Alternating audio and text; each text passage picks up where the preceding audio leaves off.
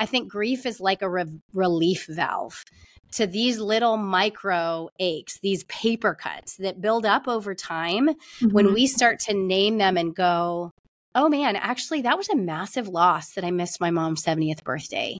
Mm-hmm. And my mom has been such a significant influence in my life, and I didn't get to celebrate her. And instead of just going, get over it, Sara, like other people have bigger pains. I'm going, no, I actually need to give this space and time in my life to grieve, to sit in the sadness of it, to name the limitation of having so many kids and having this crazy surprise pregnancy and having a broken ankle, to name that and go, this is actually really hard. And for me, it means to do something with that grief, to let that grief mm-hmm. be productive so it doesn't build up and I just keep pushing it to the wayside until it starts to show up in other ways. Hello, and welcome to the Minimalist Moms podcast. Most of us struggle to admit that we have limitations, let alone actually rejoicing in them. However, my guest today, author Sara Hagerty, has learned how to better recognize and accept her boundaries and limitations. In today's conversation, we explore how idealism, while often celebrated, can impede personal growth, fostering dissatisfaction and burnout. We also discuss how grieving the loss of certain expectations and embracing our limits can ultimately lead to greater contentment and peace. For those of you that are new around here, I do release bonus episodes that serve a niche part of my audience. I have listeners of all faith backgrounds that listen to the podcast. This episode is coming from a Christian perspective, so if that's something that doesn't fit what you're looking for, check out the other episode that dropped this week with Renee Benes, or join me back here next Tuesday for a conversation that you don't want to miss. And with that, let's get into this episode with Sara Hagerty.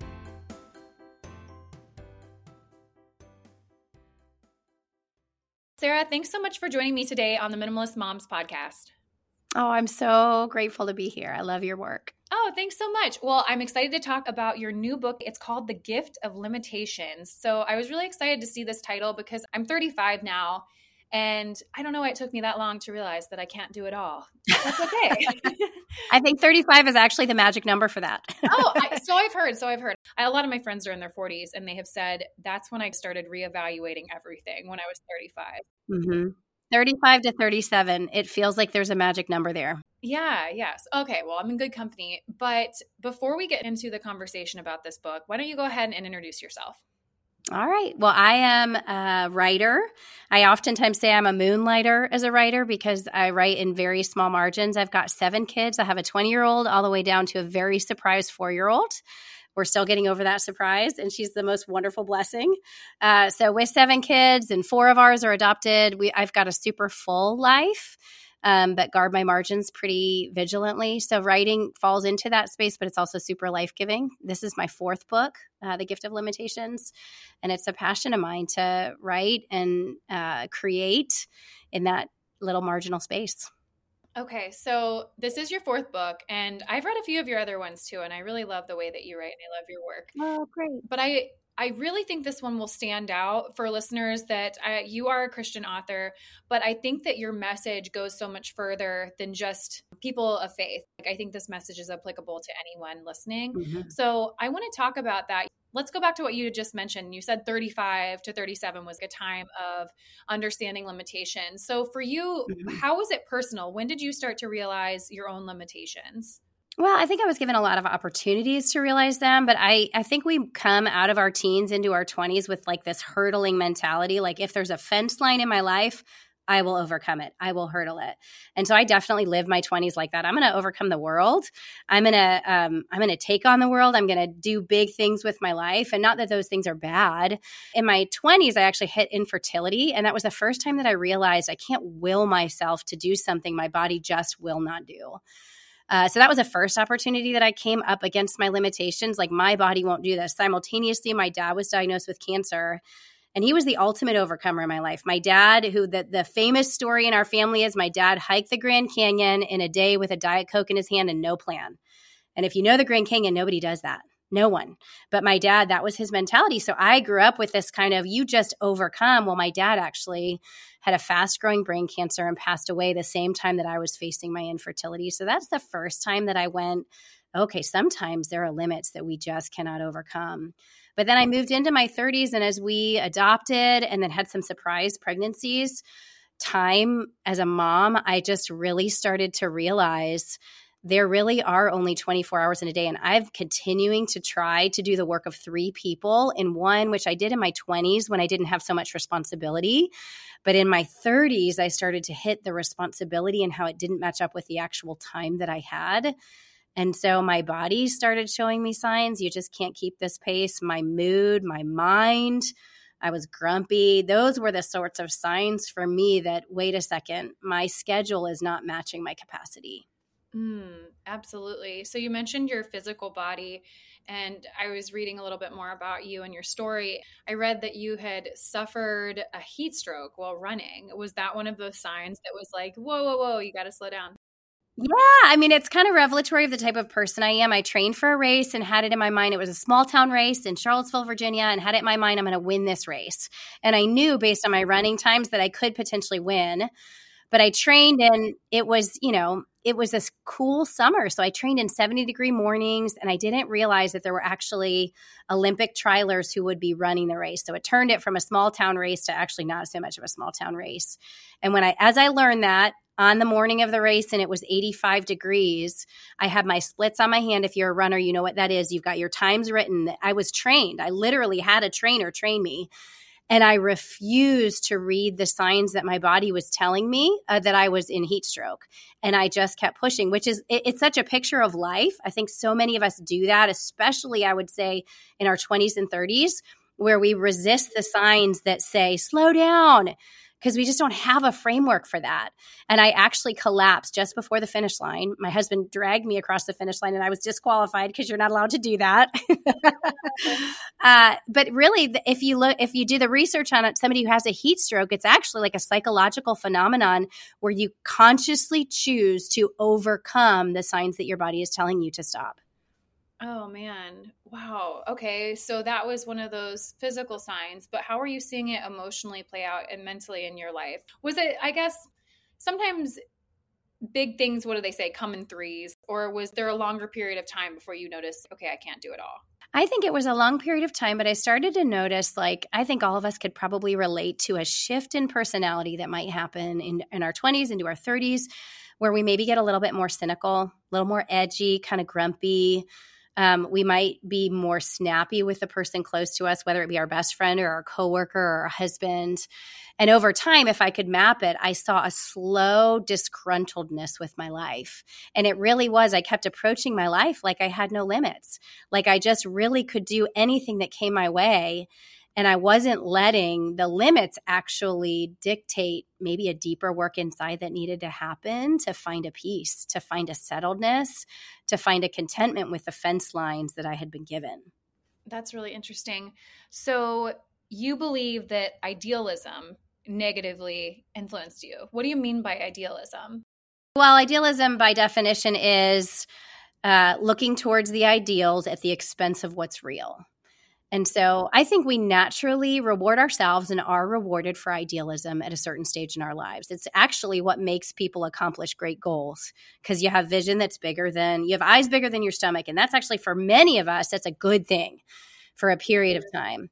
But then there is a reality where some signs in our life are telling us you actually can't get that goal. Like there, mm-hmm. there is a reality in front of you that you can't accomplish and you will lose relationships, peace, um, sleep, your body health, your mental health, if you continue to pursue the ideal at the expense of what the signs are in front of you. For me, you know, four of our seven are adopted. And for kids who've been through significant trauma, life looks different for them. On the outside, a lot of people wouldn't necessarily know, but internally, life oftentimes has to be slower. For some people who have a child who has a special need, that that's a pretty obvious thing. Like you just can't push that kid beyond what they're capable of. And I think for us, the gift of adoption has been us seeing, wow, I had an ideal of what our family was going to look like that didn't actually match what was real in front of me. And I'm going to kill my people if I keep pushing towards this ideal at the expense of what's really in front of me. The limit is that I have a reality in front of me that's not matching my goals. And in some ways, we're conditioned to just then keep going for the goal. But that's like my heat stroke. Then you keep looking at the splits on your hand and, it, not noticing my body is shutting down. And in our lives, I think sometimes we've got all these warning signs that we ignore because we're so determined to accomplish our ideals. When in reality, I think ideals can end up hindering us if they become something in a place, if we put them in a place that they're not meant to be. I think it's been really hard processing that I can't do it all. And I have, um, there are so many more things I want to do on top of what I'm doing now. And when I actually sit and write it down, I realize I have, no, I don't even have the time to really manage what I'm currently managing. And so I was talking to a friend last night uh, this maybe is not applicable to all my listeners, but for me, I'm like, okay, I guess if I'm showing up in this influencery type realm, I'm a podcaster, so I should probably promote my podcast on social media. Okay, how much time should I take, and is there a certain time of day? And part of me is like, okay, I have to remember the algorithm, and am I going to hit it? And then I was, I know this is so stupid. It's not. It's, I mean, writers have to do that too. Writers very much have to do that. Yeah. So I'm sitting there thinking, you know what? I can't play these games with whatever forces at be are going to dictate it. So I should just post what I want when I want to post it. Is this the end all be all? No, not really at the end of my day. And really, I should also just make sure that I'm not spending too much time on my social media that I'm taking away from the time I'm being a good parent. And that sounds really that sounds very straightforward and duh, uh, duh, of course you're not going to do that. But that's one thing that I've been prioritizing in my life. And I'm letting my parenting fall from the wayside. And I'm a homeschooling mom. And so I realized like I really need to time block and stick to those limits. If my time is up for how long I should be working on the podcast, then my time is up and then I'll start again tomorrow. But I think that I thought that I could manage this and that and be cooking but like also working on this and then homeschooling. And it's like no you can't possibly do that. Oh gosh you yes. Well you and everybody else i think we're all in the same boat. And i think the reality is it's not until we start to see the thread hanging out in our marriages and our friendships in the in the actual like quality of our work that we start to go when i try to do it all there's actually a large loss. It's weird because we think if i can do it all then i can be all these things but what we don't recognize is it's it's quality over quantity so if i'm going to actually add all these things to my plate i'm going to be less uh, less of the person I actually want to be and the few things that I really care about most. Mm, mm-hmm, absolutely. So that kind of brings me to my next question in all of that, in recognizing that I can't have my hands in everything, there is a grief to recognize that. There is a grief, and I, maybe that's too strong of a word, but I know that in your book you talk about the same thing. So, what role has the grieving process played in you identifying your own limitations? I think grief's been really significant. I think I talked myself out of grief for a long time because I have kids who have significant grief in their life. And so, in some ways, I think we go, well, there is the child starving in Africa. So, I surely, the fact that I'm not able to go on the girls' weekend with all my college friends because I have a young baby that I can't travel with, that surely is not real grief. Like, I've got to get over that. I think about the year that I wasn't able to get to my mom's 70th birthday because I had broken my ankle and I was pregnant. I couldn't travel alone. And there was no way that I could figure that out in the amount of time that they had actually planned a surprise for her. And so for me to just go, oh, get over it, which is what I think we oftentimes do to ourselves, we coach ourselves into just get over it. We actually don't get over it. We store it up inside of us. We store it inside of our bodies in many ways. It comes out through headaches and sickness, and we get stressed and we don't even realize it. I think grief is like a re- relief valve to these little micro aches, these paper cuts that build up over time. When we start to name them and go, oh man, actually, that was a massive loss that I missed my mom's 70th birthday. And my mom has been such a significant influence in my life, and I didn't get to celebrate her. And instead of just going, get over it, Sara, like other people have bigger pains. I'm going, no, I actually need to give this space and time in my life to grieve, to sit in the sadness of it, to name the limitation of having so many kids and having this crazy surprise pregnancy and having a broken ankle, to name that and go, this is actually really hard. And for me, it means to process that with God, to sit in that grief with God, but to do something with that grief, to let that grief be productive so it doesn't build up and I just keep pushing it to the wayside until it starts to show up in other ways. One thing I was realizing, again, talking to this friend, I told her she was my own personal therapist last night, but um, I was just telling her I'm experiencing some of the symptoms that you've mentioned, just kind of being grumpy or cynical and snapping more. And I didn't necessarily realize that is a sign of burnout. And all that to say, I told her I'd been daydreaming.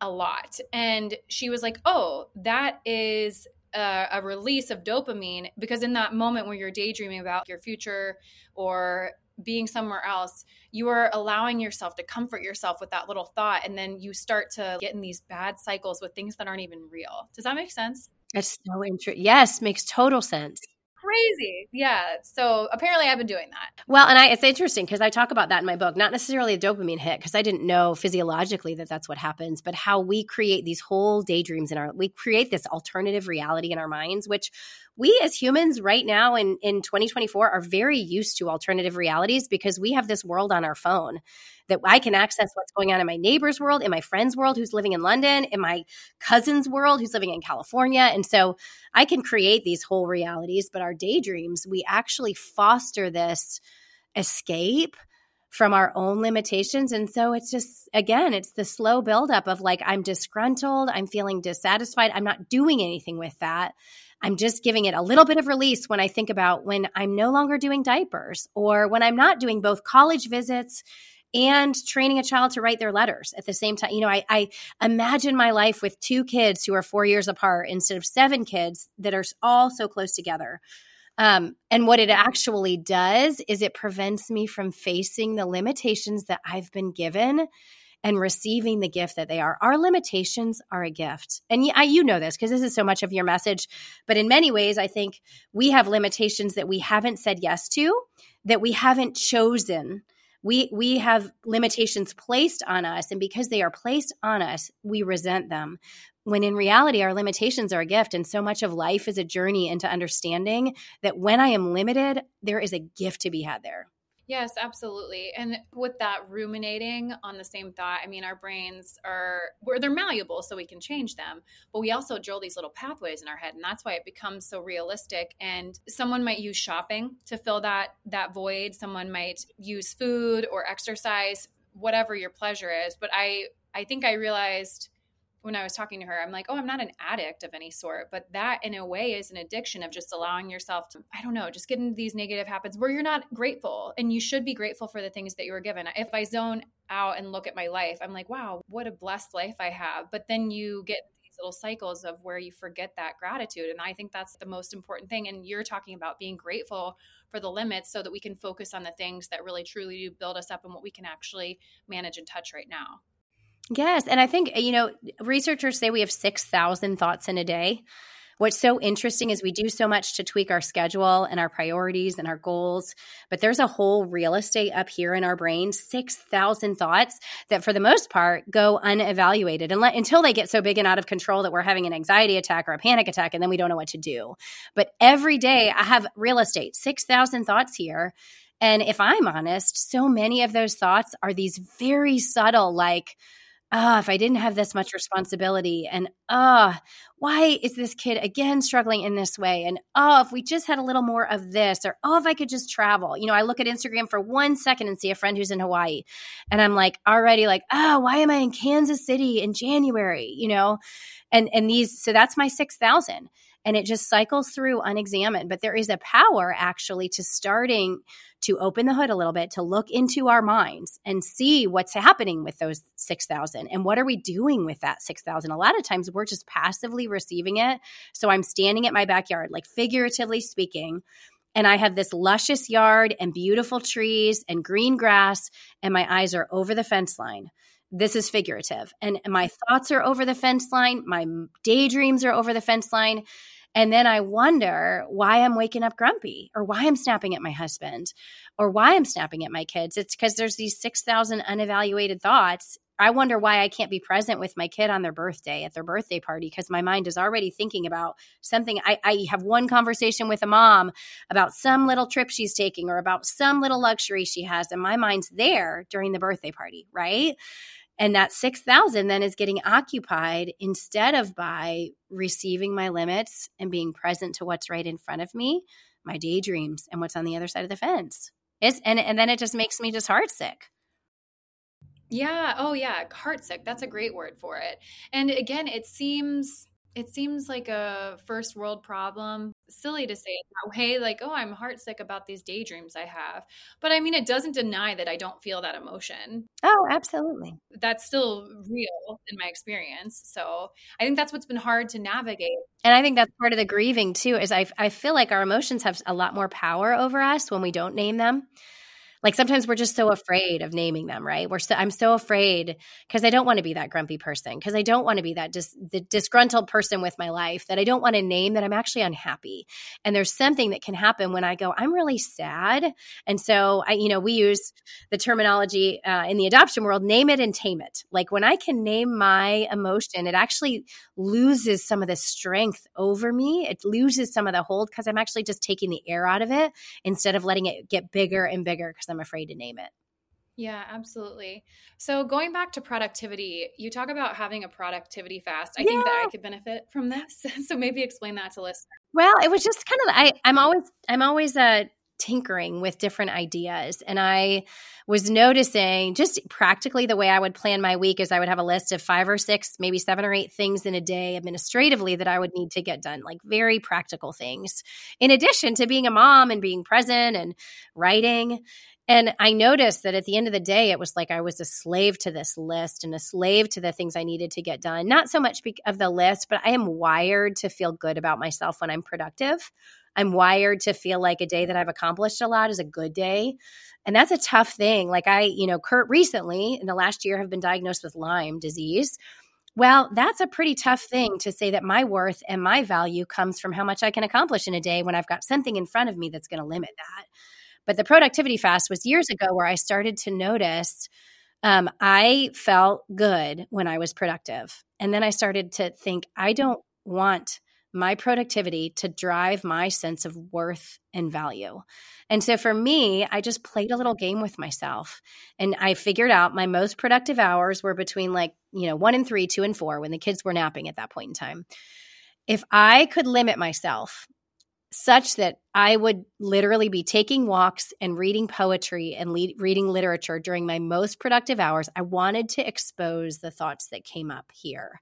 And I thought, what am I going to do with those thoughts? And it was actually a very valuable experiment because I started to see how much my sense of worth was tied to my productivity. None of us want that because we are going to have seasons in life where we're not productive. We are going to have times in life where we're not producing. And then where do we get our worth? Where is our value? And so for me, it was consciously saying, I'm going to limit myself. I'm going to limit myself here and I'm going to see what comes up. I'm going to bring this to God. I'm going to figure out how am what where does my real worth and value come from? And what does it look like to be somebody who's confident in herself and in God even when I'm I'm not productive. And it was wildly successful for that reason. Mm-hmm. I just want to make sure that we hit everyone listening because I know not everyone is a writer or a podcaster. So I think this could be like cleaning your house and the way that your house appears to people that may be coming over, or just for your husband, or even for yourself. I think allowing some of those things to not have so much pressure over our lives, to have so much um, dictation over the way that we feel about ourselves. Absolutely. Well, and honestly, that was my task list was not related to writing. My task list was mm-hmm. related to, you know, ordering new clothes for my kids, making sure they had the right winter gear. Like that's a weird thing to go, I'm just not going to do it today. Or like I am host I love to host, hosting a party and going, well, it, it's right in the middle of my productivity fast. I'm not going to clean the bathrooms. What does it look like to host and not clean your bathrooms? You know, or I'm deciding I'm not going to do three appetizers, I'm just going to do one. Or I'm going to drive my friend's kids and I'm going to let the van be a mess. It was those kinds of things that I actually was choosing to limit to see what does it feel like to pull up and pick up a friend's kids and I didn't clean the van. That's great. I love that you didn't do that. That's taking our time and our energy. I mean, it's maddening. Yeah, yeah.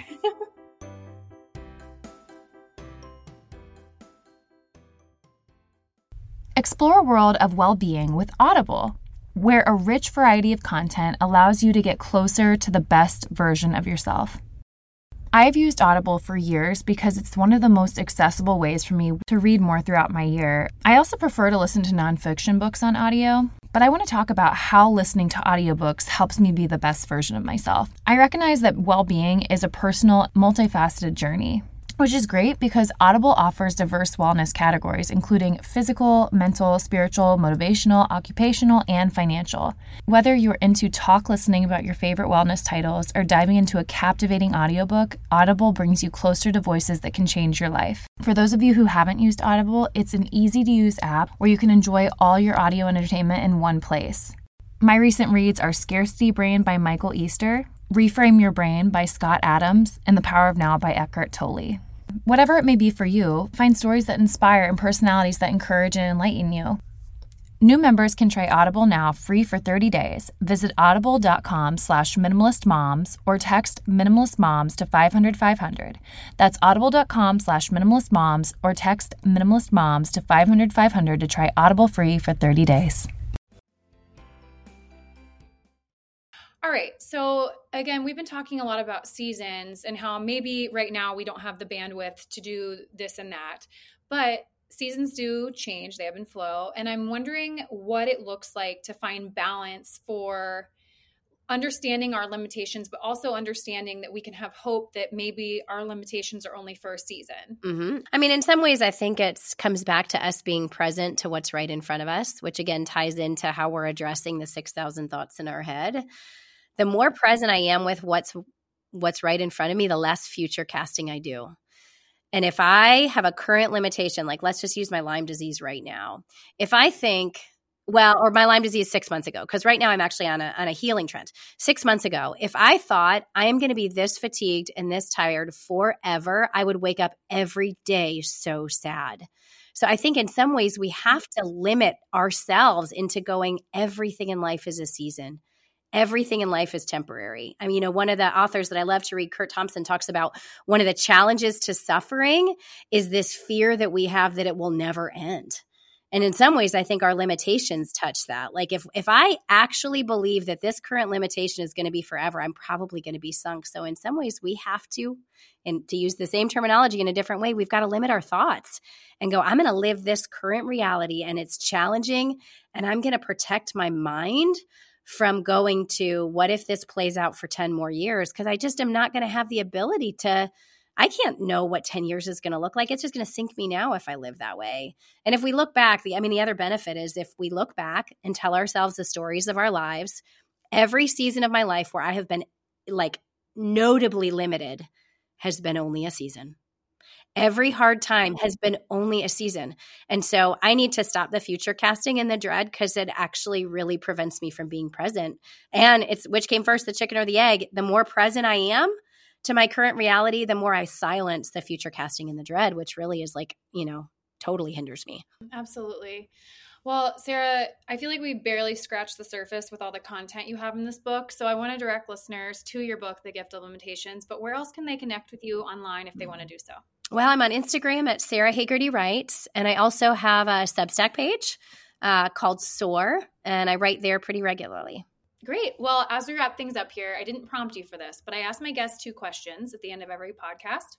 And the first one is what has been a beneficial resource in your life that you want to share with the listeners? You know, I love, there is a, a, friend of mine actually who created a journal called The Growth Book. If you look up Growth, Growth Roots Co., that journal is kind of a guided journal. It's not it's not over guided sometimes i feel like when you have a journal or something to record your thoughts as a writer i like to just write just get out what's on my in my system on a page. That is a guided journal but not over guided um, and i really appreciate i like the feel of the pages. I'm kind of a writing geek so like i like the actual the way my pen feels on the page and the way that it lays fat flat. So that's been an awesome resource for me Okay, well, I'll be sure to include a link for that journal in the show notes. But my last question for you is what is something you can't stop talking about? And this can be something silly, frivolous, serious, whatever you want to share. I think I might say Pilates. That has been my postpartum rehab, but I'm well postpartum now. It's been my later years of life strength training. Pilates has been like the secret I never knew I needed. And once I discovered it, I keep telling everybody in my world, you've got to do Pilates. And I'm a hardcore runner. So it's really using a totally different methodology and body strength, but it's been like a game changer for me in this season of life. That's so funny. I I'm not a runner like you. I'm like 11 30 minute mile. so I'm a jogger. I'm about there too, though. Well, I wanted to do something to support my muscles while I was running. So yesterday I took my first Pilates class. no way. Yeah, yeah. That's okay, so so I will tell you truly, it is a game changer. I mean, I've been doing it for seven years now, but like I, being a lifelong runner, I've been a runner since I was 14. I my body has not been had the strength and shape, and I don't mean like shape in terms of appearance, but I mean like I feel strong without Pilates has like changed my physique in an in a way that uh, physique is the wrong word, but like it's just changed the way that I feel physically and my strength. It's been a game changer. So keep going. I worked muscles yesterday that I didn't even know existed. So I'm you leave and you're like, oh my goodness, did I have that muscle? Where did that come from? Yeah, for sure. Well, Sara, it was great talking with you. Thanks for sharing your book with me, and I appreciate you being here. Thanks so much. What did you think of the episode? I hope you enjoyed the conversation. To learn more about today's guest, including links, resources related to everything discussed today, visit the episode page at minimalistmomspodcast.com, where you can find the entire podcast archive, as well as my book, Minimalist Moms Living and Parenting with Simplicity, or other ways to connect or work with me online. If you'd like to support the podcast, the easiest and most impactful thing you can do is subscribe to the show on iTunes, Spotify, or YouTube, or wherever you listen to podcasts, and leave a rating or review of your favorite episode. Lastly, sharing the show or your favorite episode with friends on social media is very helpful and will encourage others on their journey to think more and do with less.